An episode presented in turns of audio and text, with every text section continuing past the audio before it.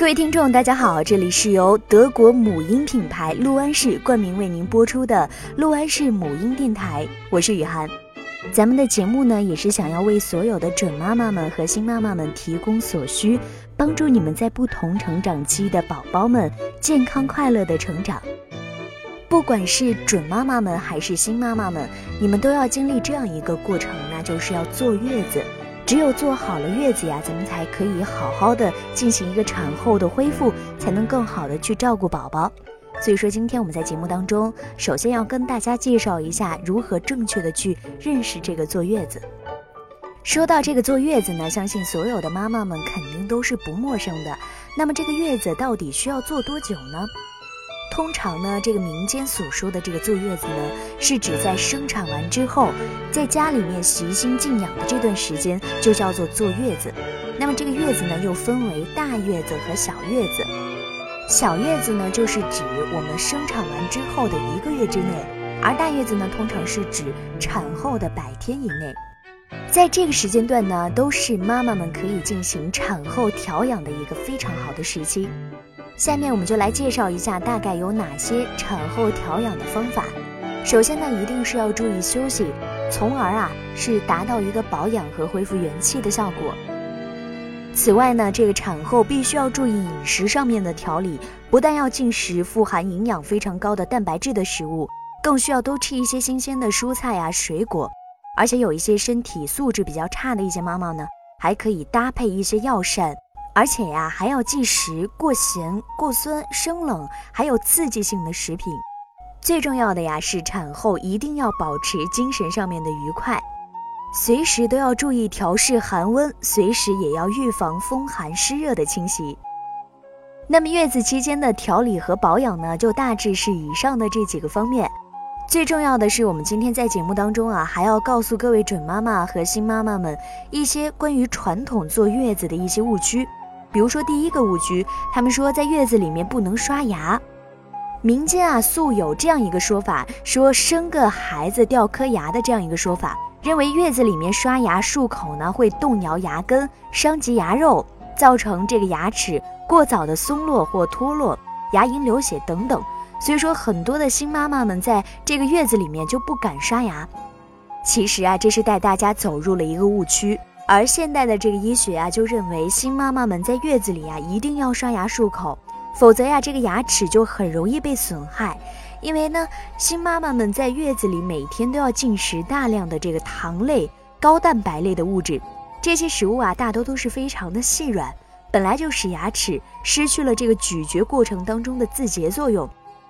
在这个期间呢，就很容易为牙菌斑的形成而提供条件。所以说，各位妈妈们，如果说在这个期间不刷牙的话，就会使这些食物的残渣呀留在这个牙缝当中，在细菌的作用下发酵产酸，导致这个牙齿脱钙，并且会引起口臭啊、口腔溃疡等等这些疾病。所以说，这个新妈妈们和准妈妈们就一定要注意了。月子期间是可以刷牙的，而且一定是要天天都要刷。只要体力允许的话，在产后的第二天就应该开始刷牙了，而且最好不要超过三天。那么在月子期间刷牙呢，也需要注意一些问题，比如说在孕期的时候就应该注意这个钙的摄取量，要一直都保持这个口腔的卫生，避免这个牙齿受到损害。另外呢，这个新妈妈们一般身体都比较虚弱。正处在一个调理期当中，对寒冷刺激比较敏感，所以说切记刷牙的时候一定要用温水，而且刷牙前呢，最好先把牙刷用温水泡软，以防止这个冷刺激对牙齿的牙龈刺激过大。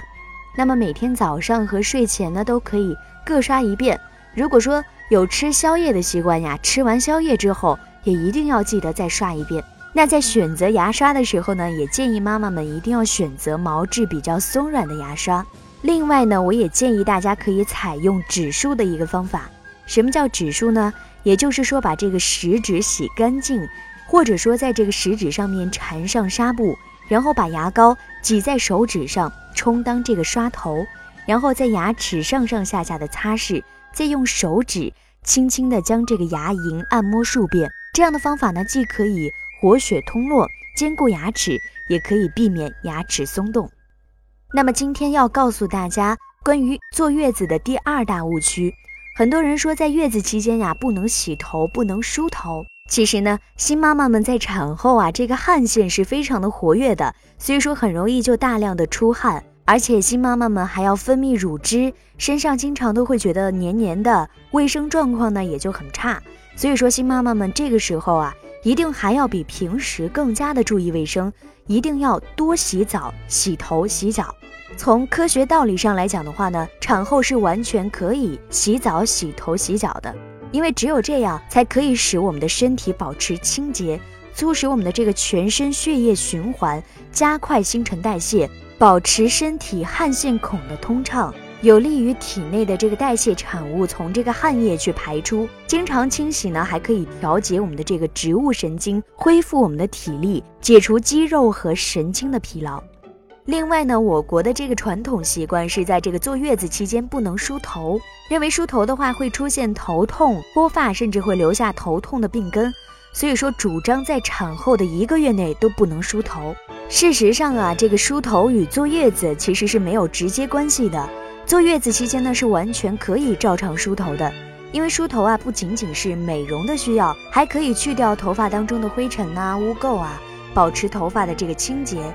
不过呢，新妈妈们在这个月子期间啊，洗头、洗澡、梳头的话呢，也是有一些注意事项的。比如说，这个新妈妈洗完头之后，头发还没干的时候，千万不能马上扎辫子。有的新妈妈们呢，这个洗完澡之后，头发还没有马上干的时候，就马上把这个湿发扎成了辫子，并且马上去睡觉。这样的话呢，就很容易使这个湿邪侵袭体内，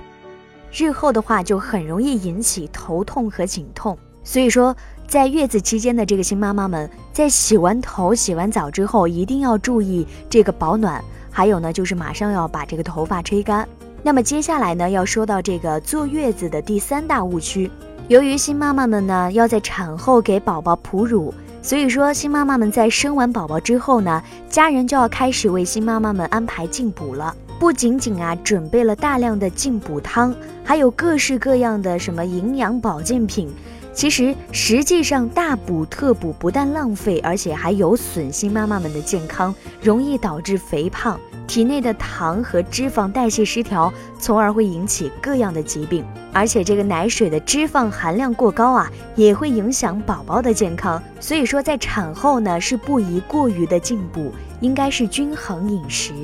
还有很多的这个新妈妈啊，在产后每天都会吃大量的鸡蛋，其实殊不知这样并不利于健康，因为鸡蛋当中含优质的这个蛋白质，营养价值很高，但并不是吃的越多就越好。如果说大量的去吃鸡蛋，其中的营养不但不会被人体所吸收，而且还会增加这个肠胃的负担，也会影响其他食物的这个营养摄取量，从而导致这个营养摄取不均。这样呢，对新妈妈们的健康、乳汁分泌都是不好的，所以新妈妈们每天最多吃三到四个鸡蛋就可以了，不必过量。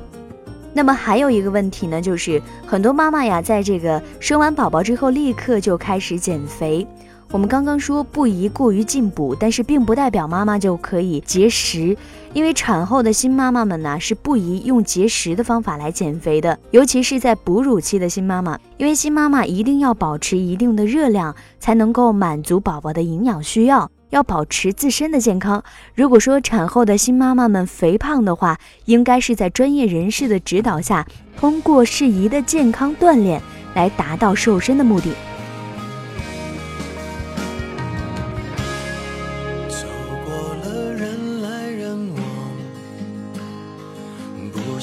欢也得欣赏。我是沉默的存在，不当你的世界，只做你肩膀，拒绝成长到成长，变成想要的模样，在举手投降以前，让我再陪你一段，陪你把。沿路感想，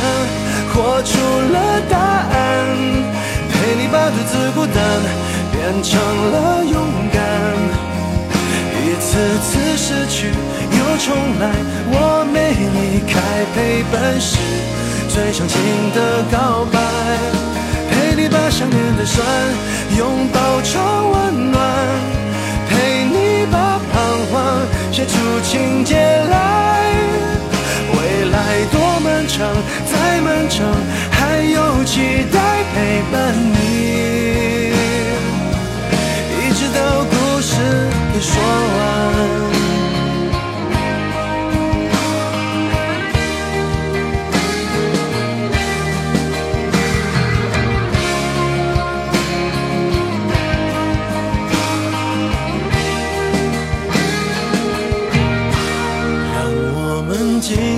分享，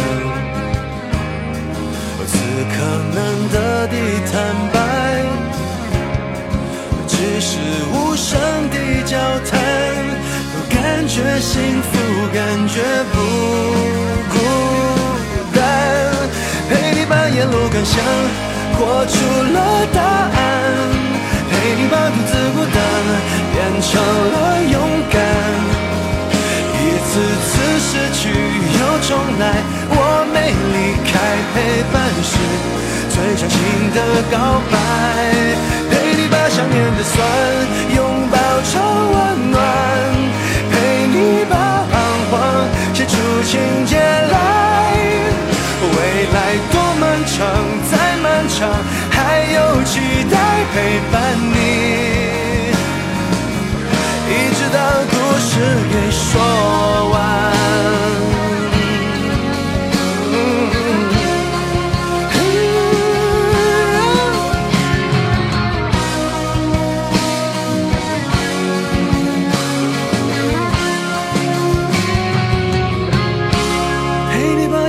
感想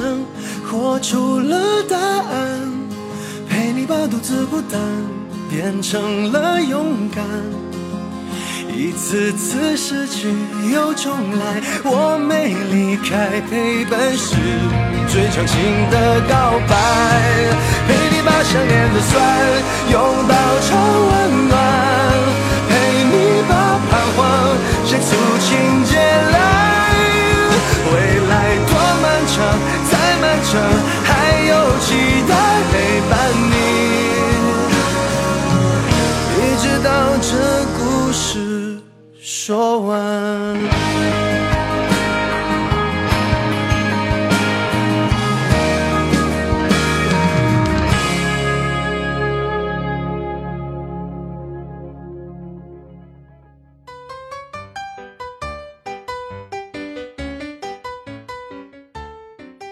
那为新妈妈们介绍完了这个坐月子有哪些误区，那么接下来咱们来说说宝宝的事情。宝宝在每个年龄阶段的生活规律啊都会有所不同，每个宝宝呢也都是独一无二的，所以说也没有统一的这个作息时间。不过呀，妈妈们也可以学习一下如何在一天当中合理的去安排宝宝的作息时间。零到两个月的宝宝呢，在一天当中，大约有七成的时间都是在睡眠当中度过的。他还不能够区别白天和晚上，还要反复的吃奶睡觉，睡觉起来又要吃奶的生活。所以说，在这个时期呢，宝宝通常是睡几个小时就要起来喝一次奶。那么妈妈们呢，可以在早晨睁开眼睛的时候，用温热的毛巾给他擦擦脸，尽量的让宝宝能够沐浴到早晨的阳光。白天呢，可以让宝宝在阳光的室内度过。晚上睡觉的时候呀，不要开灯。一个月之后呀，宝宝醒着的时间就会变得更长一些。有时候啊，他也可以自己盯着什么东西来玩。那么，也要给宝宝们安排一些外出散步的时间。像没有满月的宝宝呀，尽量是在室内度过的。那么在满月之后呢，就可以在短时间的在室外有阳光的时候沐浴一下室外的阳光，并且可以随着这个季节的变化，适当的做一些时间上的调整，可以让宝宝从温暖的季节开始在室外多待几分钟。在此之后呢，就可以逐渐的加长时间，每天都要出去散步十分钟左右。在吃饭的这个问题上呢，对于未满月的宝宝，可以让他想吃多少就吃多少，想什么时候吃呢，就什么时候喂他。但是从一个月开始的时候，宝宝就会逐渐养成一定的吃奶习惯。所以宝宝如果哭的时候呢，要想一想，他是要喂奶呀，还是别的什么原因？两次喂奶的这个间隔时间呢，也至少要在一个小时以上。洗澡的话呢，对于零到两个月的宝宝来说，最好每天都洗，但是要保持每次洗的时间都不要过长。三到四个月的宝宝，这个期间呢，可能会经常出现白天睡觉、夜晚兴奋的这个状况。但是这个时候呢，也是宝宝知道了一天有二十四个小时，睡觉和醒来的时间呢是按照昼夜来区分的。所以说，在这个期间一定要帮助他来区分昼夜。这个时期的宝宝呢，他体内的生物钟会按照一天二十四个小时去调整了，生活呢也会按照昼夜之分变得越来越有规律性。在这个时期啊，有的宝宝甚至会在晚上不需要喂奶就可以熟睡一夜。白天熟睡，晚上又怎么也不能入睡，并不是宝宝的个性，爸爸妈妈一定要帮助他纠正过来。那么在饮食方面呢，要考虑到五到六个月的时候即将要开始辅食的添加，那在喂奶的间隔时间上可以一定程度的稍微加长一些，每隔四个小时喂一次奶，一天五到六次的喂奶时间是最最基本的了。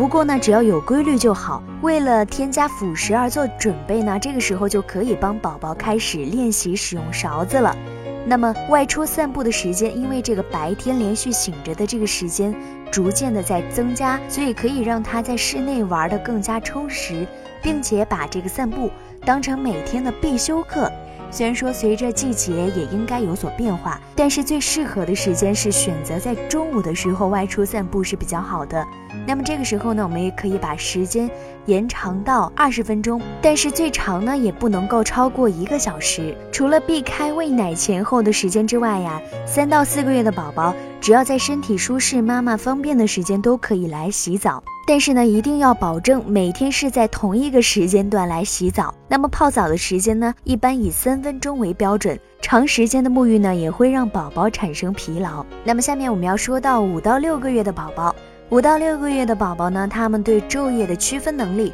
进一步的增强了。白天睡觉的这个次数和时间呢，以及晚上睡觉的时间也渐渐的固定了。有越来越多的宝宝晚上可能不需要再喂奶了，白天呢也可以很活跃的玩耍，而且这个时间呢运动量也会进一步的增加。这一时期呢，只要养成散步的规律，也可以开始来添加辅食了。对于五到六个月的宝宝来说呢，在晚上睡觉的时候一定要让屋子变暗，并且要唱儿歌给宝宝听，温柔的拍他来入睡，帮宝宝养成良好的睡眠习惯。对于他的健康来说是非常重要的，而且呢，这样对爸爸妈妈来说呢也会轻松很多。五到六个月的宝宝呢，他的好奇心也变得逐渐的旺盛起来，对外面的世界可以说是充满了新奇。所以说，每天要保证固定的时间外出散步，去公园这些地方的时候，不只是要抱着宝宝，或者是让宝宝坐在推车里，也可以让他和爸爸妈妈一起坐在长椅上。只要宝宝觉得开心啊，外出的时间呢也可以固定到三十分钟到一个小时是比较好的，是比较好。那么七到八个月的宝宝这个时期呢，是真正意义上生活规律养成的开始时期。重要的是要让宝宝区分白天睡觉和晚上睡觉，晚上睡觉要给宝宝换上睡衣，早晨起来之后呢，要换上白天的衣服。这样的方法呢，可以帮助宝宝养成这个习惯，是非常有效的。而这个期间呢，有一些孩子可能会出现晚上哭闹的这个情况，其原因呢，可能是因为白天的这个运动量不足，或者说睡前的活动导致孩子非常兴奋等等。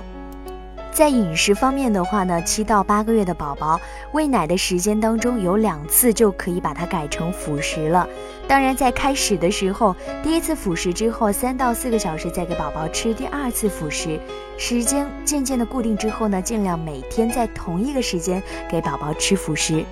那么接下来就要说到九到十二个月的宝宝。那么九到十二个月的宝宝呢，他晚上睡眠的时间和时间的长短也渐渐的固定下来。保证他每天能够有一到两次的午睡呢就可以了。此外呢，这个时间段可能晚上会闹觉的宝宝会增多。那么宝宝晚上如果难以入睡的话，就要注意调整他白天睡觉的时间了。总之呢，一天的合计睡眠时间在十一个小时到十三个小时之间就可以了。饮食方面的话呢，一天三餐中的两餐可以和之前一样进行。逐渐再把一次喂奶的时间改成辅食。那么辅食之间要间隔三到四次，吃饭的时间呢也要保证固定，其中有一次和大人一起吃也是非常好的，帮助宝宝睡一个好觉啊，能够让宝宝健康愉悦。也会使爸爸妈妈感到非常的轻松，而且也能够休息得很好。所以说，最后还要让新妈妈们注意几点，尽量不要在夜里给宝宝喂奶的时候换尿布，这种折腾啊会严重的打搅他的睡眠。特别是在母乳喂养期间的宝宝，可能夜间会更加频繁的要求吃奶。除了母乳相对消化的要更快这个原因之外呢？也因为宝宝们总是喜欢吃着奶入睡，所以也最容易把吃奶和入睡联系在一起，就造成他夜里只要醒了就会要求吃奶来帮助他入睡。所以说，妈妈们要注意了，最好不要养成他这样的习惯，一定要等宝宝吃完吃饱之后，然后呢，让他躺在自己的小床上自然的入眠。